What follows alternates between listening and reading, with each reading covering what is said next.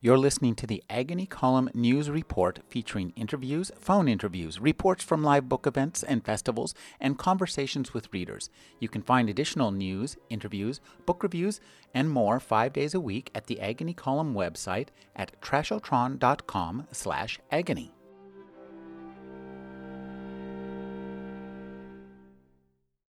Look upon yourself, whispers the old man.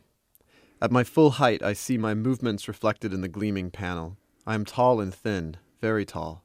My face is smooth, chin dimpled, eyes sharp and predatory over a straight nose. Ringed in brown curls of hair, my face is only crudely human. My lower lip is pulled to the side, slightly disfigured. I am not wearing clothes. Instead, my chest and arms are layered in beaten metal banding, with occasional tight swaths of leather tidily placed underneath. A winking light haunts the depths of my brown eyes, and I now understand why the old man has awe in his voice. My son, he asks. Yes, I reply. What is the first thing?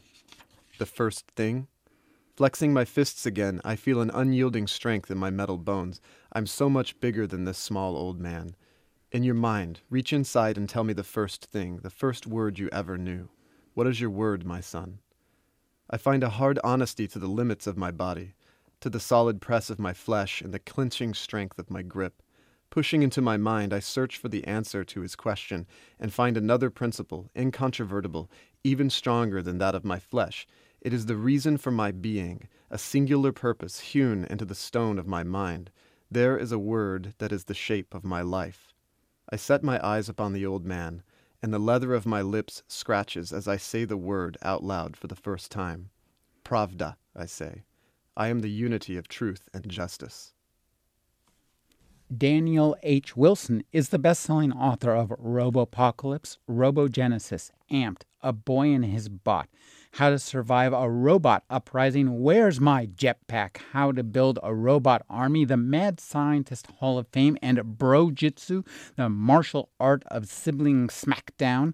He's a Cherokee citizen and has a PhD in robotics from Carnegie Mellon University. His new novel is The Clockwork Dynasty. Thank you for joining me, Daniel. Thanks for having me. It's great to be back. This is a book that starts with a dive into deep time the idea that our world is a lot older than we think it is, that there are, in that age, there might conceal things that we do not believe to be possible. And this starts out with a young woman in the modern day.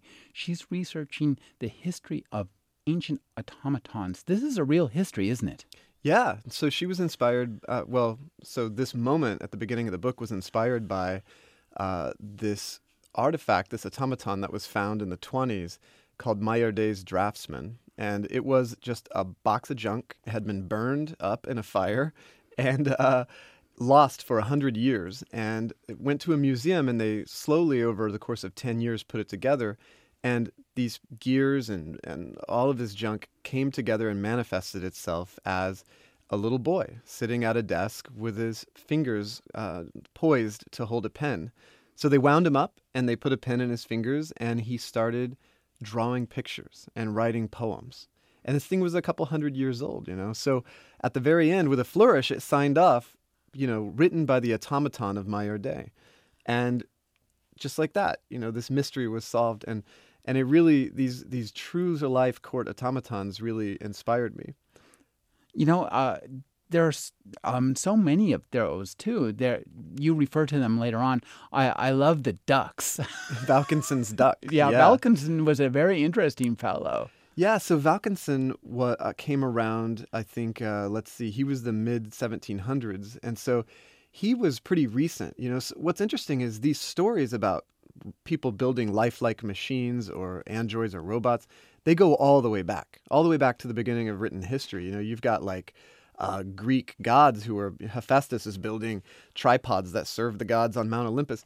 But you don't start getting artifacts until more in more recent history. And so Vaucanson is interesting because his his artifacts are still around. You know, people have found them and tried to put them back together, including this duck whose famous move was to uh, eat breadcrumbs and then poop, uh, which, by the way, amazed crowds of thousands and thousands in Paris and made Vaucanson very wealthy, as it turns out. Uh, you know, I, for me, uh, part of the deep dive in time in this is uh, to me, this is a book represents the pinnacle of what H.P. Lovecraft was writing about. And I want to read a quote to you here. It's the quote, it's not Lovecraft himself, but he used it to great effect at the beginning of his most famous story, The Call of Cthulhu. Mm-hmm. The it reads of such great powers or beings, there may conceivably be a survival, a survival of a hugely remote period when, conscious was manifested, perhaps, in shapes and forms long since withdrawn before the tide of advancing humanity, forms for which poetry and legend alone have caught a flying memory and mm-hmm. called them gods, monsters, mythical beings of all sorts and kinds. That's Algernon Blackwood. Wow, that's slumbering gods. Yeah. Slumbering gods. And this idea, we're hearing a little bit more about this. I was talking earlier about deep time and the idea that we've and we've made these amazing advances essentially in the last 150 years mm-hmm. Uh, and we in our hubris believe that nobody before us could ever have made such yeah. an advance that's yeah. maybe not the case yeah you know that's that's the place where I've been and it's so I've you know studied robotics I spent a lot of time uh, sort of loving technology and being very interested in the next iteration and what comes next and the cutting edge and all that. And kind of ignoring this fact that we've had we've had Homo sapiens around for more than 100,000 years and we've got maybe 5,000 years of history and there's a lot of blank time out there. A lot of geniuses were born, a lot of amazing things were created. And when I started, you know, this all started because I was researching why we're afraid of robots. You know, I get asked that a lot. I mm-hmm. wrote Robopocalypse. People want to know wh- why this fear, why this fascination. And I started studying automatons and and I started realizing that a we've been as human beings cross-culturally and throughout all the ages that we have written records of, we've been obsessed with building machines that replicate l- living things, including ourselves. And B, we've been terrified of those things. for all those years. For for the last whatever you know it, it's inherently scary. And and what i love about it is it gets to the crux of it. It gets to the paradox that's at the root of all technology which is the fire can burn you or it can warm you up and it can be good or evil. And it's something we struggle with now and something that we've always struggled with as a tool building species you know? Um, it's it's good that we struggle with it because otherwise we would have killed ourselves by now if we weren't afraid of our creations.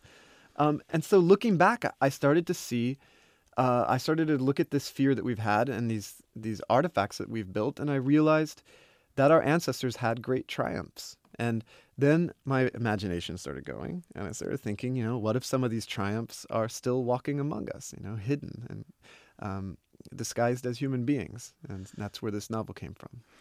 Uh, at the beginning, our, our heroine, June, unearths a very particular robot and, and I think that you do a what you talked about the, yeah. the real life example you talked about clearly mm-hmm. informs it. So tell us a little bit about June and her quest. Sure. So June Stefanov is an is an anthropologist, but essentially she's she's kind of a roboticist um, because what she does is she finds these old artifacts and she puts them back together. And what I love about Maillardet's Draftsman is that you can think of it as like this message, like this this message in a bottle from distant past. You know, it's a and, time capsule. Yeah, and it shows up, and it's not you're not putting it together. You're not just looking at the ruins and imagining it. You're seeing what they saw. You know, it's doing what it did then. And there's something really magical to me about that. And so that's how this novel begins is June puts together an automaton. Another thing that's interesting about these automatons is when they were created in history, they were the, the pinnacle of technology, right? Th- these things were really expensive. They were built by the, the smartest people on the planet. And as a result, they were very valuable and they were given typically as gifts. They're called court automatons and they were given to kings and queens and emperors, and not always in a nice way. So, you know, Maillardet's draftsman, there was another one that was identical that wrote poems in Chinese, and it was sent to the Chinese emperor. And you can imagine that this is a little bit of a, a gift, and it's also a demonstration of what of what the technological prowess of, of the people that made it, right? The Europeans.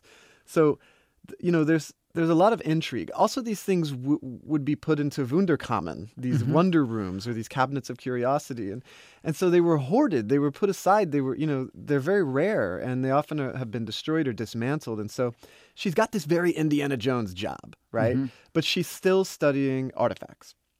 And the way that the novel begins is she finds a message that she was never meant to hear uh, in one of these artifacts, and it really draws her into this hidden world. But um, yeah, so that's how that's how she starts. The way what I love about her is she's a scientist, right? And and for her, you know, the the real draw into this very dangerous world that she's going into is the awe of discovery, the wonder that you feel whenever you realize that all your assumptions, you know, only scratch the surface of what you're really looking at. And the way I think of it a little bit is, you know, in Jurassic Park, when the paleontologist has been studying bones his whole life and then he sees a dinosaur walk past, and you think, wow, you know, what would that feel like to study these things for so long and then see the real deal? And, and this is kind of what June goes through. She studies these automatons and then she's drawn into this world where she realizes there are human like machines that have been around for a really long time, you know, and they're walking, talking versions of this. Um, and so, so really, her journey is a journey of of discovery and trying to figure out how much she's willing to risk in order to gain this knowledge. And to tell the truth, that's the journey of the reader too.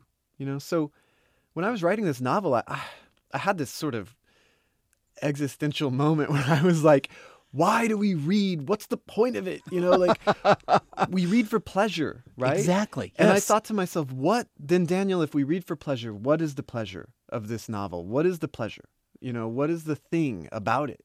And I realized it was wonder. It was the awe of revealing the, that the world is more complex and mysterious than you thought it was. And so that's how I constructed this novel was so that you reach you're constantly discovering and then you occasionally reach these cathartic plateaus where you go oh no way everything yeah and you, and you and it recast you learn something that makes you rethink everything you've learned so far and of course i couldn't help but to do that also on the very last page which uh, you know uh, maybe isn't the most fair thing to do to a reader but I wrap up the novel and then I and then I try to blow everyone's mind one more time.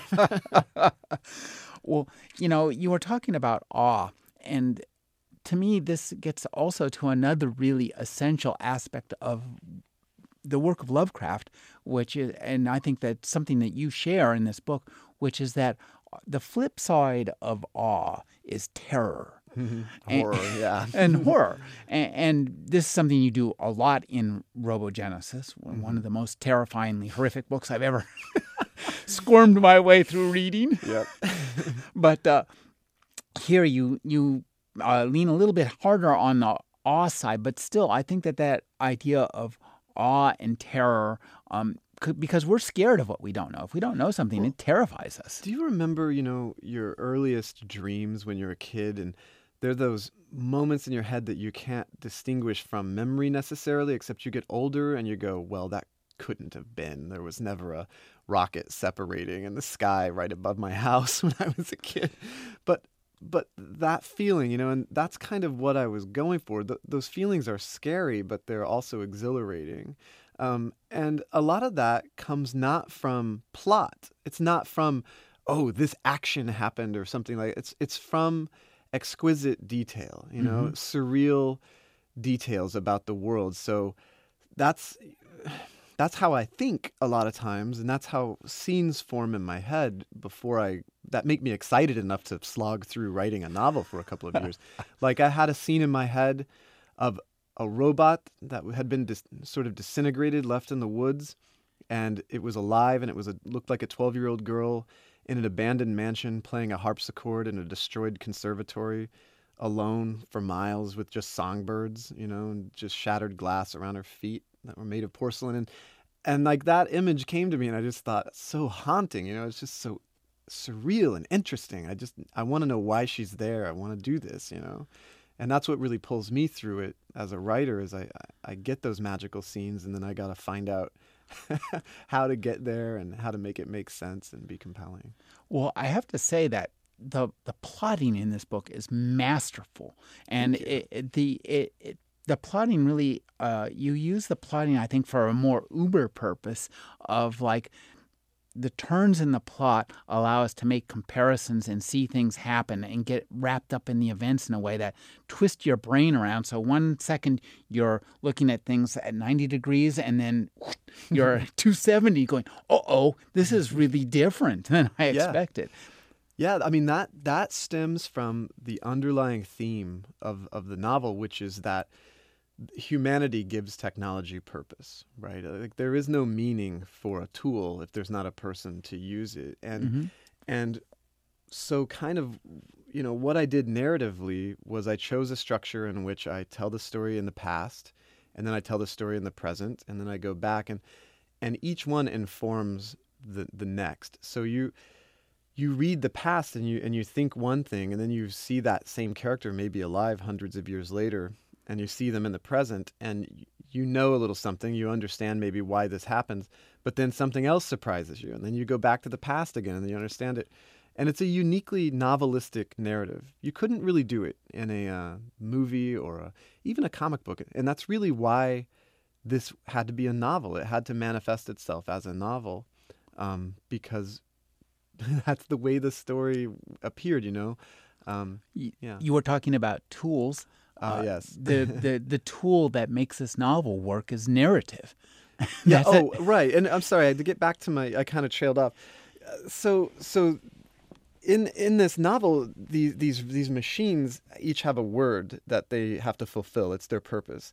And what's interesting is uh, the word changes based on what age of humanity you're in. So you think about logic. Or you think about bravery you know? Mm-hmm. What does it mean to be brave? Well now it means something very different than it might have meant 100 years ago or 200 or 1000 and so what happens is these machines are constantly hitting a moving target in terms of finding their meaning. And so you're talking about seeing the world from different angles you know? In the past the machines are doing one thing and, and it seems very simple you know all you have to do is be logical right and then you see the same machine 400 years later and you realize it's behaving totally differently you know because it's satisfying a different um, meaning of that word you, you talked about this ha- image that haunted you of, of the of the girl robot, and I think that's such a wonderful trope, and it it brought to mind. Uh, I mean, this is something that I think science fiction writers really like is the idea of an ageless child.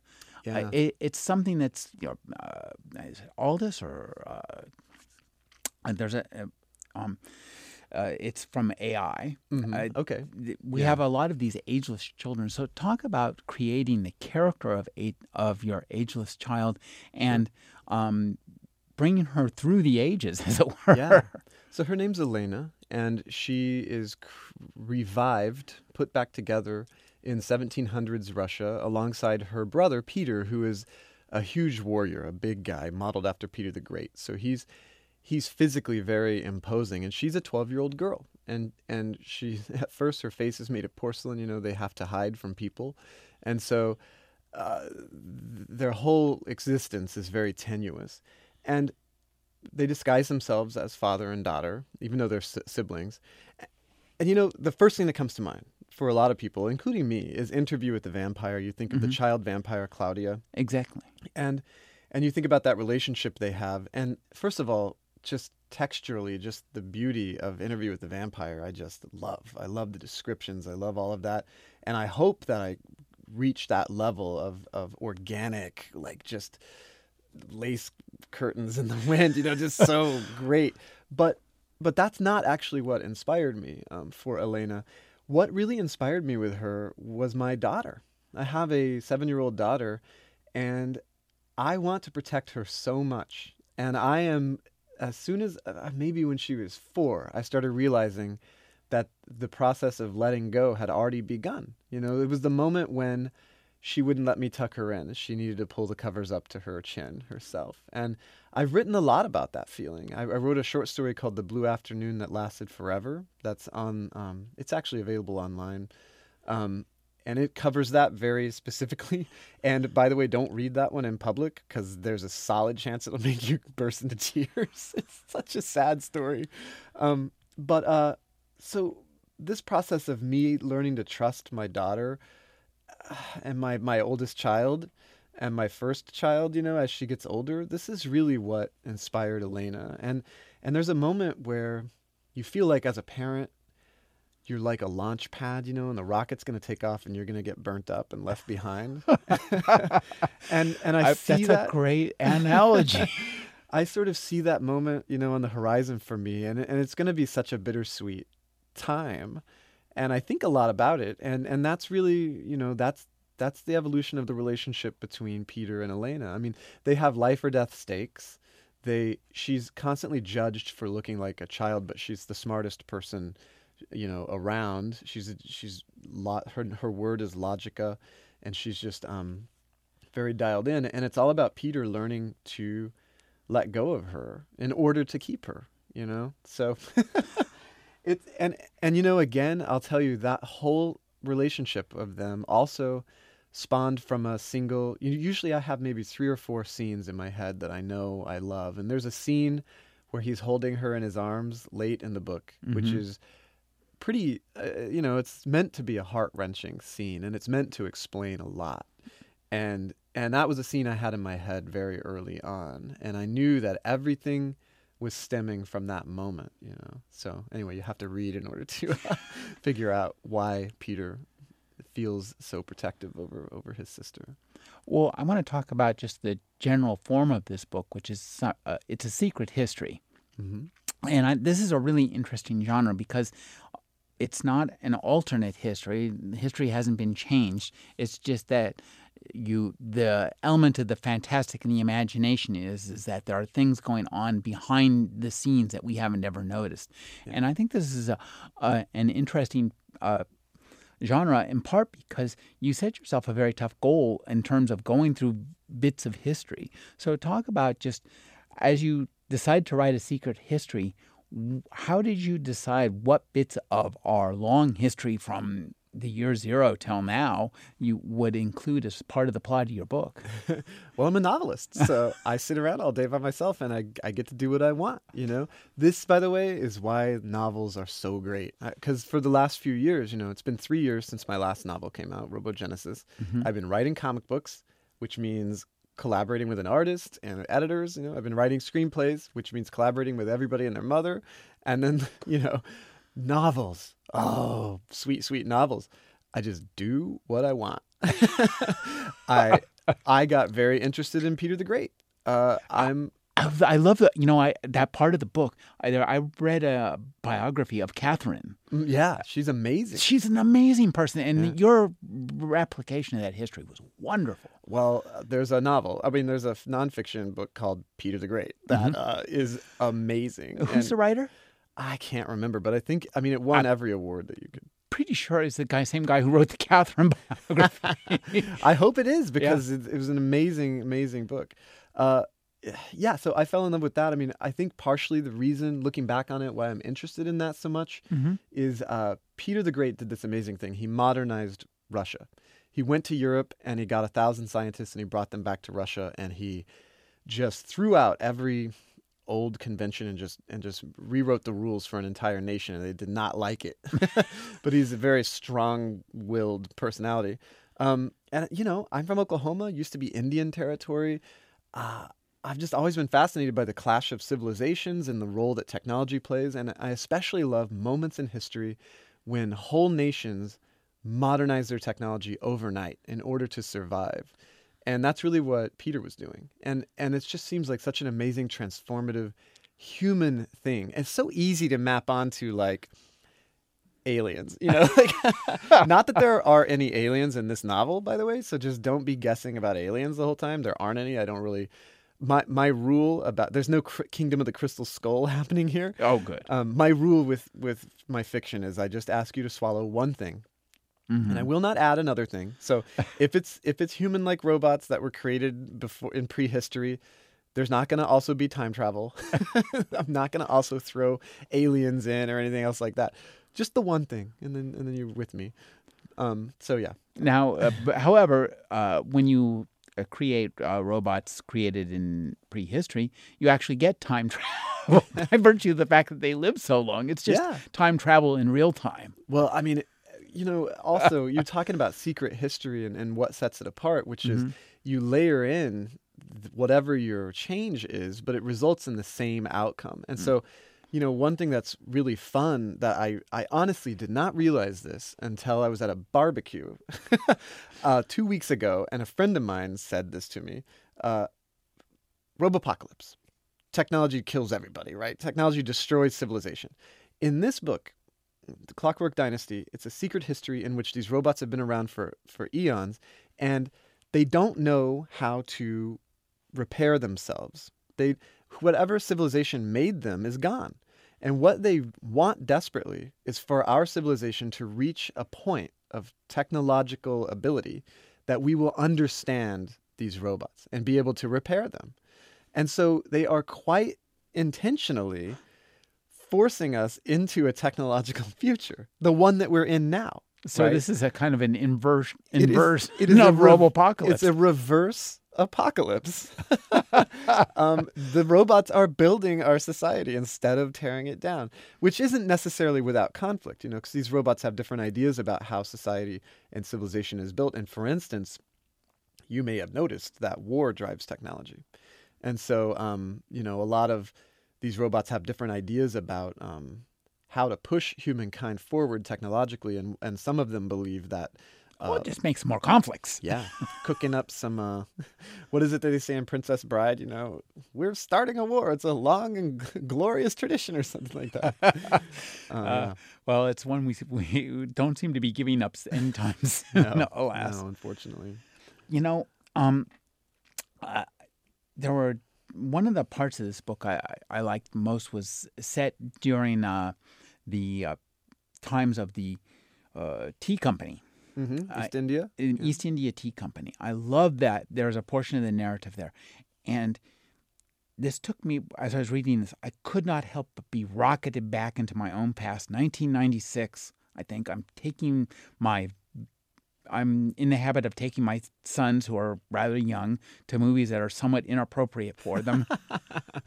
I remember taking them to see Blade, and and they're they're like in sixth grade, and Traci Lords is walking in and being drenched with blood. Bad idea, maybe. I remember loving that movie because they caught a vampire and they gave it an autopsy in order to figure out how to kill it. And I was like, yes, finally.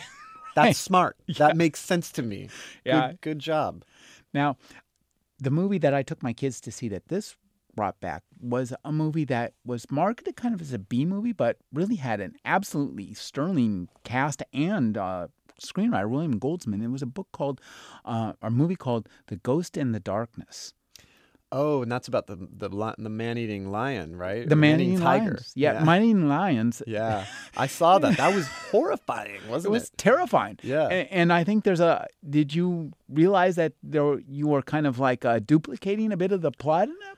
Uh, in this book? No, I actually I didn't think about that movie. I have seen it, Mm-hmm. um, but it's just that. So so I had a robotic character that's fighting with the East India Tea Company with the British Army essentially in India, colonial India. Mm-hmm. And what I wanted to do was I wanted to find a conflict that was the uh, occurring at the right time Mm-hmm. um, to fit with everything that was going on, and also one that made him question what pravda really is and what truth and honor really means, and whether serving a sovereign and doing the bidding of some king is really worth it. Because all that colonial expansion wasn't about anything except money. And mm-hmm. and nations fighting proxy wars, the great game, right? And and so once I put them there, I also had started thinking a lot about how these robots would find each other because they're all hidden from each other because they're dangerous. And so to one another as well as humans. to each other, yeah, especially to each other. Yeah. And and uh, and definitely to humans who they see come and go, you know, so they don't have a a super high regard for human life, um, th- although they respect civilization and its you know mass. So what I realize is that they're superhuman, and so whenever they, whenever there's a story about somebody who survived something impossible to survive, or a hero who who rushes into the bunker and and you know saves all of his comrades, you realize, hmm, that seems sort of superhuman. Like, did did the person that pulled that off, you know, was that a person or was that somebody with maybe a little bit of extra ability, you know, like one of these machines? And so I realized that heroes and legends they would they would create legends everywhere they go. And so I needed to find a legend that would fit. And the uh, the the Indian sepoys, the the the conscripted forces of India that fought for France and fought for uh, England, uh, were horrified of of man-eating tigers and lions because they literally came from villages where these were concerns. and so, uh, so yeah, I have. There's a part in there where he sneaks out of a siege, uh, which was a real siege, the siege of Arcot Mm-hmm. or Arco. I'm not sure how to pronounce it. Um, which I based everything. I mean, there are maps of that. There are uh, It eyewitness seems accounts. really, uh, it's beautifully rendered because I could really see all those scenes. I did a lot of research on that and, and really dialed it in. And, and whenever you find a real battle, what's fascinating is there's reams and reams of, of research, and you can really get in and get into it. You know, And so the Battle of Plassey, and there were a lot of battles that I researched and then put in uh, to the book. Except obviously it's a secret history, so sometimes some of these soldiers were not quite human. but uh, but yeah, so so he he goes out and he savages these soldiers at night in order to create and makes it look like a lion has been attacking them or a tiger um, in order to create a legend and sure enough uh, it attracts attention from other machines pretty soon after so I really like the feel of these characters, particularly Peter. I think, and what interests me, you were talking about civilization. Um, the robots uh, regard the automatons regard human civilization as the only thing word that's interesting to them about humans. Uh, Individually, humans are not so interesting. They don't live very long. They're kind of messy and they're easily exterminated. But Yeah. when more two, one or more humans get together, they do something that they can't do alone, which is civilization. And, and to extent, that's one kind of intelligence. And then each of the your uh, automatons has its own kind of intelligence, driven by the different word that informs its being. And this uh, speculation, I love this idea. Look, and you do this also in Robogenesis. This is something you're interested in. We, as humans, we all think, see one another as being pretty much like ourselves, only like the people we see around us are slightly less better than us. to a certain extent, unless we're really jealous and they say, okay, yeah. but um, human intelligence is not the only form of intelligence in this world, or ne- need not be, that isn't it?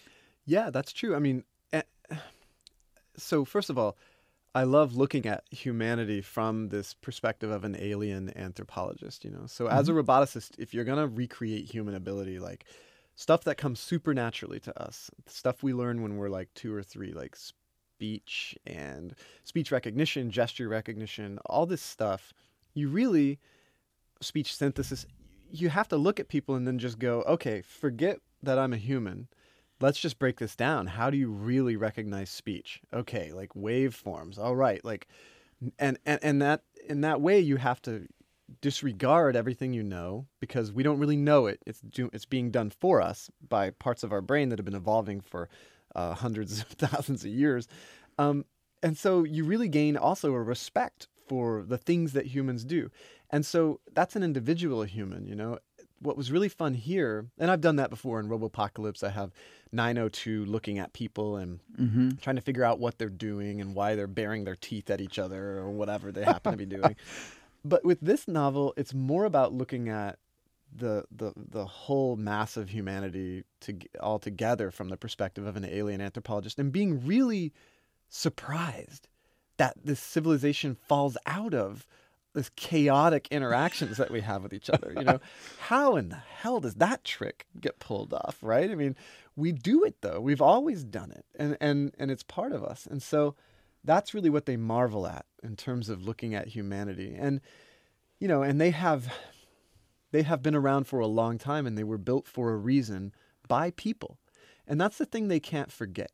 You know, they're superior to individual human beings, but they don't have civilization and they don't have the ability to procreate and the ability to to sort of do what we do. And so at the same time, they are both superior to us and completely dependent on us for for meaning, for the continued existence of their race. And and it's just a really interesting dynamic. And and again, it boils down to an underlying theme that I don't believe any technology that we have, uh, from a toaster up to an autonomous, you know, walking, talking robot with natural language processing, none of it has any meaning without people, right? Tools exist to within the context of humanity. I'm not going to say tools exist to serve humanity or anything like that because I don't know, right? But I do know that if there are no people around, you just get nothing, a nihilistic. There, there's a great short story called For a Breath I Tarry by Zelazny, Mm-hmm. in which it's a post human world and all these robots are just skating over the remains of this civilization and they don't care.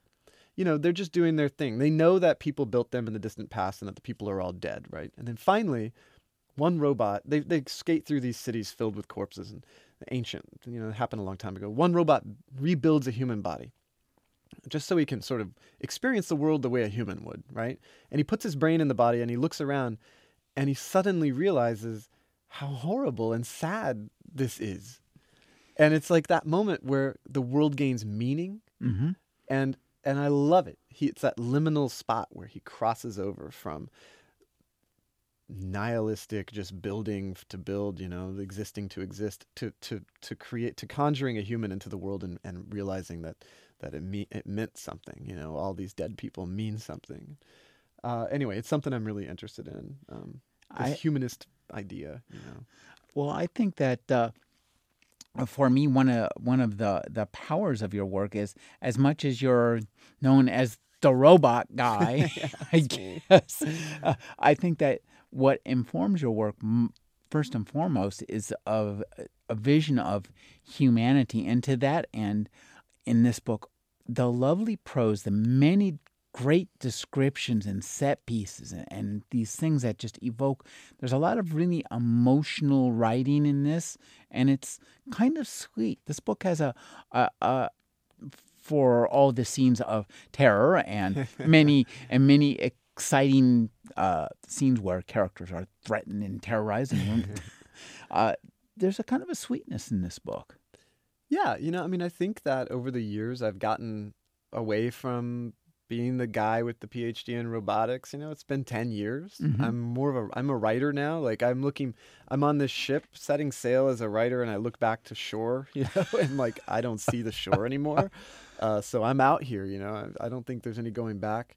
And as a result, you know, I think the writing has has evolved. I'm more interested in you know, in getting into the characters' heads and really understanding them, and doing more character development, um, and and you know, again, this idea that I was just talking about, that technology has no meaning without people. Like nobody wants to see your vacation photos if there's not faces in them, right? It's just objects.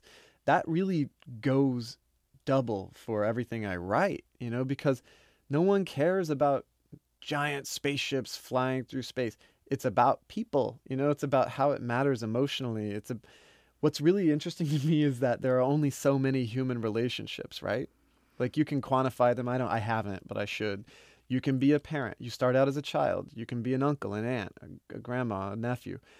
There's like there's a finite number of these things and each of these is a vector for caring for making a story that matters. All of Mhm. these interactions you can imagine each human as a dot and the, these relationships are lines between the dots and there's only so many lines right? And and that's what matters. That's the structure that holds you know a novel together or any type of story. And so you know that's important to remember whenever you're doing a lot of world building? Are you're really interested in all these crazy robots that you keep cooking up? Um, it's like it's like how is this an echo of the underlying relationship the underlying theme you know? So for instance like the embodiment of peter and elena as a father and a daughter or as as siblings but one as a child and one as an adult i mean that's not just arbitrary. That's there because i had a theme i wanted to explore you know? And i i wanted to talk about letting go and what that means over hundreds of years and and whenever you're isolated in, in a world where you're different from everyone and, and you know So that's not an accident, you know. It's it's there on purpose. Well, also too, it speaks to the great power of fantastic of novels that incorporate uh, elements of the fantastic, where you can take something like your father-daughter relationship and then respin it into something that lasts hundreds of years. So, as a reader, we become invested in these characters, and 200 pages later, when this some penultimate moment arrives, you're just really awestruck by the the power of it. It is really fun to be able to twiddle those knobs in science fiction. You say, well, how long has he been devoted to protecting her? You know, if you know, and then you go, well, let's make it 500 years. Let's make it a thousand. You know, like if you can pull it off, then yeah, you get all of that extra weight, and it's pretty amazing. You know, Highlander does this really well. This guy Mm-hmm. killed my, you know, he killed my mentor like 500 years ago. We got beef, man. You know, like this has been this has been a long time coming, and like I love that. That's that's a really fun um, way to to raise the stakes, you know. And so um, it's definitely something that I do in this novel, and it just makes everything sort of matter more, you know, because you pull it off and you realize these people have been friends for, for centuries and they'll go a hundred years without seeing each other and then they'll see each other and be reunited and you know it's it's amazing there's a part yeah there's a lot of that with peter and elena you know when they Well, whenever they part and whenever they come together it's a fascinating look too at the way we conceive of family because our our human conception of family is very very specifically those to whom I'm genetically mm-hmm. attached. Yeah. And and that's something that's driven by evolution. We really can't change that. On the other hand 100,000 years of evolution and uh, civilization, which we were talking about earlier, have allowed us to uh, begin to redefine families. Of you know, well, there's the family that you're given and the family that you choose, and that's kind of uh, those kind of ideas rattle through this too because of these relationships uh, that the robots have not just with each other but with uh, the humans around them as well. Yeah yeah that's true i mean i especially like how june interacts with with these machines I know, love her. She's a really interesting character. she's very practical Mhm. you know she's a scientist and so a lot of this is kind of horrifying when someone gets their skin ripped off and they don't have blood they don't have flesh and bone underneath that would horrify most people but not her you know this is fascinating to her. Like, she She's has going, no "Cool." problem stitching up this you know these people and and figuring out what's underneath their skin. I mean it's a, an, like a topic that's very interesting to her.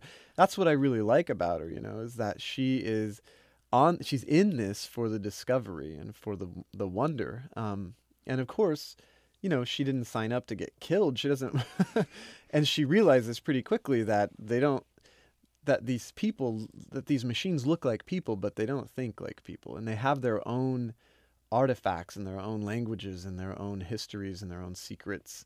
And um and it's dangerous you know? And so there's a trade-off at some point where you say enough. Curiosity killed the cat you know? I want to and the question is whether she will you know or whether she'll or whether she'll be a hero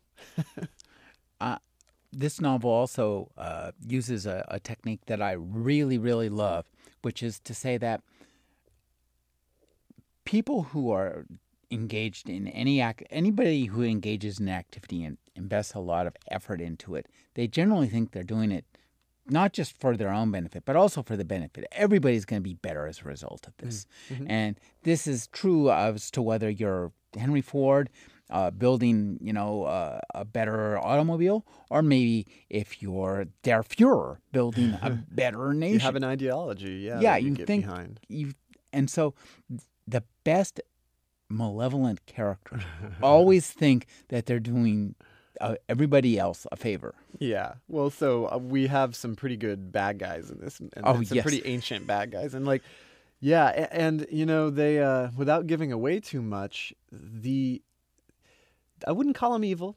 No, Like you really, I mean, who can even get away with an evil character these days? It's so boring. uh, we have two major antagonists in this novel, and the way that they, what they really represent is this again another t- technology paradox, which is that every new technology that we build to save the world destroys whatever was there before. You know, uh, you know, I I wrote an entire novella about this called Small Things that was just basically uh, an echo of um, of the Heart of Darkness, which is about how civilization the the act of creating civilization in Africa, in, in that case, is barbaric, right? It's destroying. you're destroying culture. You're you know this this spread of uh, civilization is a pretty barbaric act to inflict that on people, and and that's kind of an underlying issue with technology. Is every time we feel under assault because every time something new comes out, we lose something and we gain something at the same time, and everything changes and is destroyed and reborn.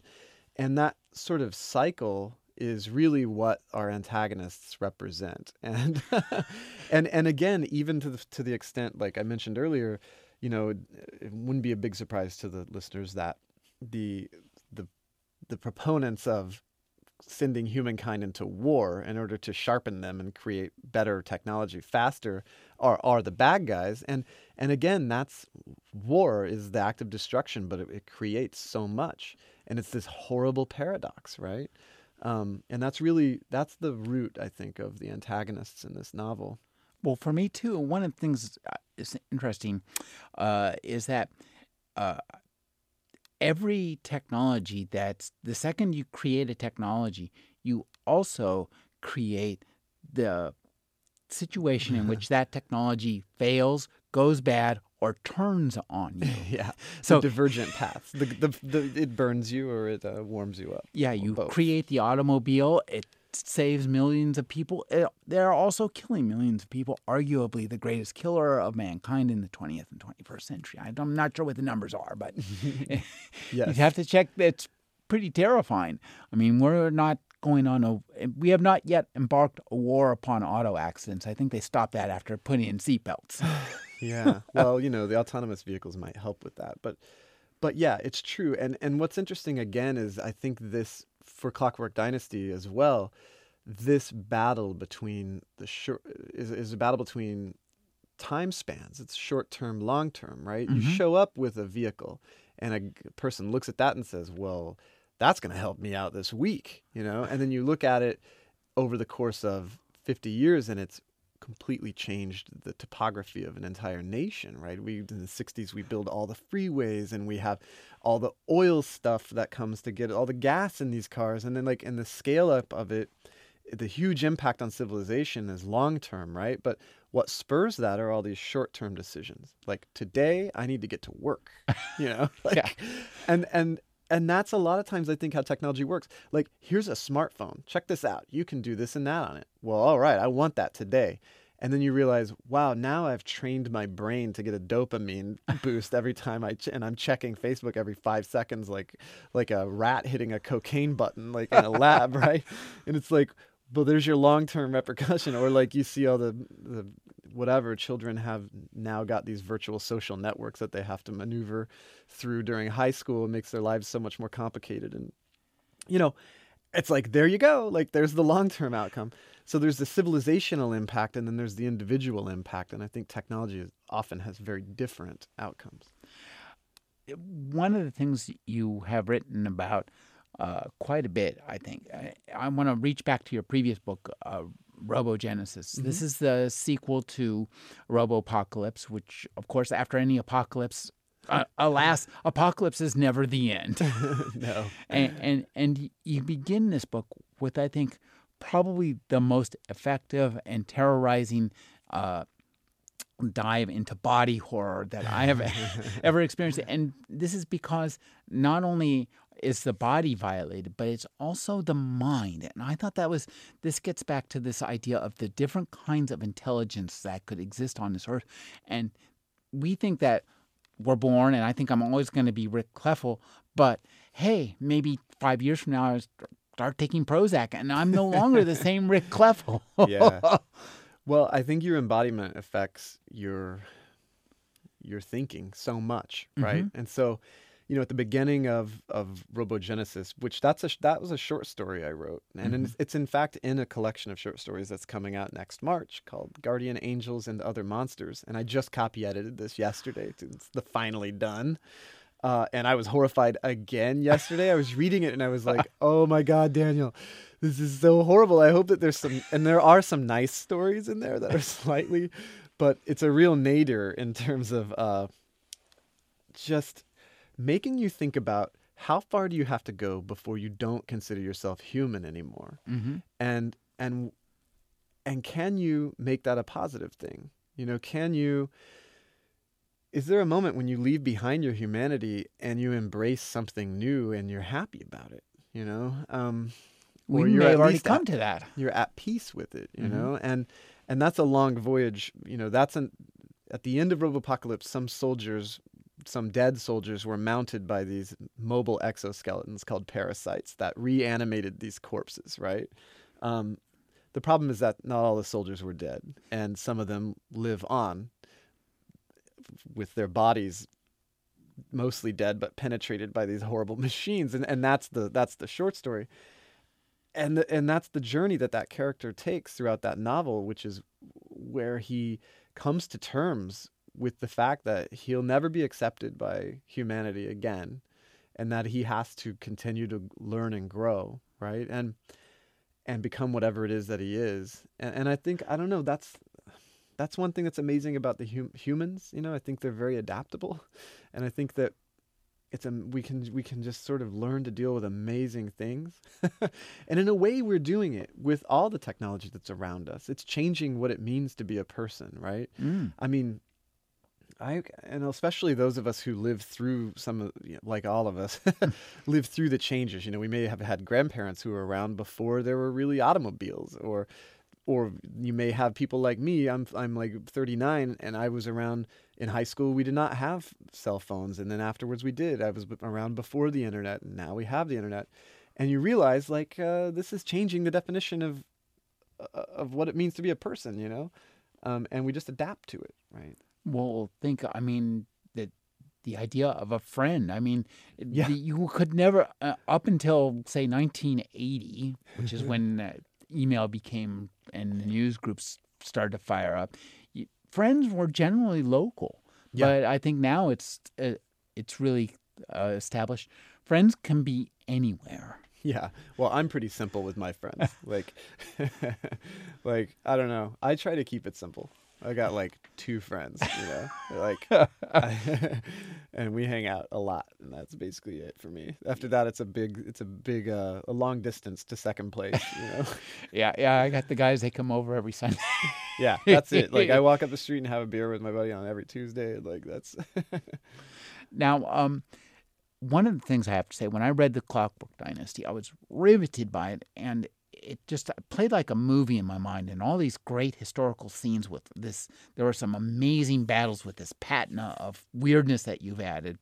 uh, ha, has that been uh, option for a movie? Where and Robopocalypse and Robogenesis? Where where Sure. are we with all these? Yeah, so Robopocalypse, uh, you know, five years ago it was about to go into production, and then Mhm. it got delayed um, at the last minute, and you know that was just kind of that. I didn't really hear much about it, but I have to say, like about a year, you know, not nine months ago, not quite a year, uh, I got a call from Amblin, and they said, "Hey, like, start paying attention. You know, we're we're taking another look at this. You know, we're getting it's getting back. So, so there has been progress on Robopocalypse, and Oh, I have watched. Uh, I've been again swept up, older, wiser, eh, quieter about it. You know, into kind of watching this this film get back to being in development, and I'm I'm very excited by the direction that it's taking, but you know, cautiously optimistic. And you know, Robopocalypse was an amazing story because I wrote uh, twenty thousand words. I wrote hundred pages, and then it sold to DreamWorks, Steven Spielberg, and then it sold to Doubleday and Random House the the two days later. You know, and it was this amazing situation that doesn't occur very often. And then Clockwork Dynasty. I wrote hundred pages of it, and I was like, what the hell? Let's try it again. So like we we went out with it to Doubleday, and they were kind of cooking up. My editor there, I've, this is my fourth novel with with Jason Kaufman, and I love working with him. And so I knew he was going to come at some point with some offer, and we would get this deal, get this show on the road. But again, we we went ahead and sent it to Steven, and we sent it to some other people, and then we got another preemptive deal. And so Fox uh, bought the novel or optioned it again two days before I managed to sell it to Doubleday.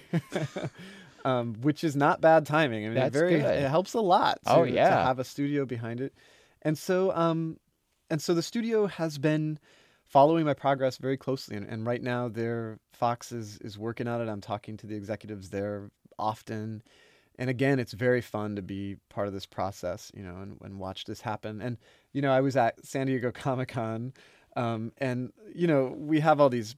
You get to know all the other authors that are in the same, you know, that are at Random House, right? Because Mhm. you all get to go to the same party, and and they, a- you know, sometimes you got us to blurb each other's books, and so I blurbed a couple of little known books like before they were out. Um, this book, The Martian, and this book, Ready Player One, you know. and so I, I'm having dinner at, at Comic Con with Ernie Cline and Andy Weir, and I just like, they're just the conversation. I'm just like, oh, guys, this looks like it would be so much fun. it looks like such a lot of fun. Um, and you know, so I, I have high hopes. I really hope that they that these films come together because it looks like a real hoot. But um, you know, so far I'm I'm on the outside with my face pressed against the glass, just looking in. uh, so, what this famous John Boorman film? What was it? We are the ones how, who will watch while you entertain. Uh, Zardoz. Zardoz. That's right, where the people are all pressed against the glass, Oh, yeah. looking. now, uh, where will you be with your next book? Past, present, future? with my next novel, Yeah. I'm not totally sure what the next novel is going to be. I have lately, it's very odd, but I've been getting, I, I just have my email out. You know, Mhm. the, the- I have my email. It's available. Anybody can email me. I'll email you back. Like Mhm. probably, unless you're obnoxious. and like, that's never been a problem. But lately, I've started to get this deluge of emails from people going, "All right, it's time for Robopocalypse number three. like, finish up the trilogy, dude. like, we've waited a couple years. Uh, it's time. And then people are like, why is what's this other novel? so I'm I'm really contemplating going back to Robo. I've been thinking a lot about it.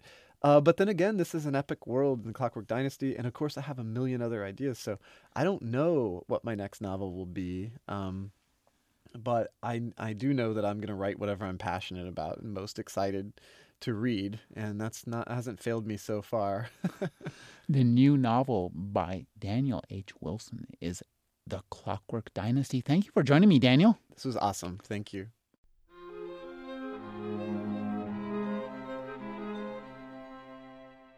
You're listening to the Agony Column News Report featuring interviews, phone interviews, reports from live book events and festivals, and conversations with readers. You can find additional news, interviews, book reviews, and more five days a week at the Agony Column website at trashotron.com slash agony.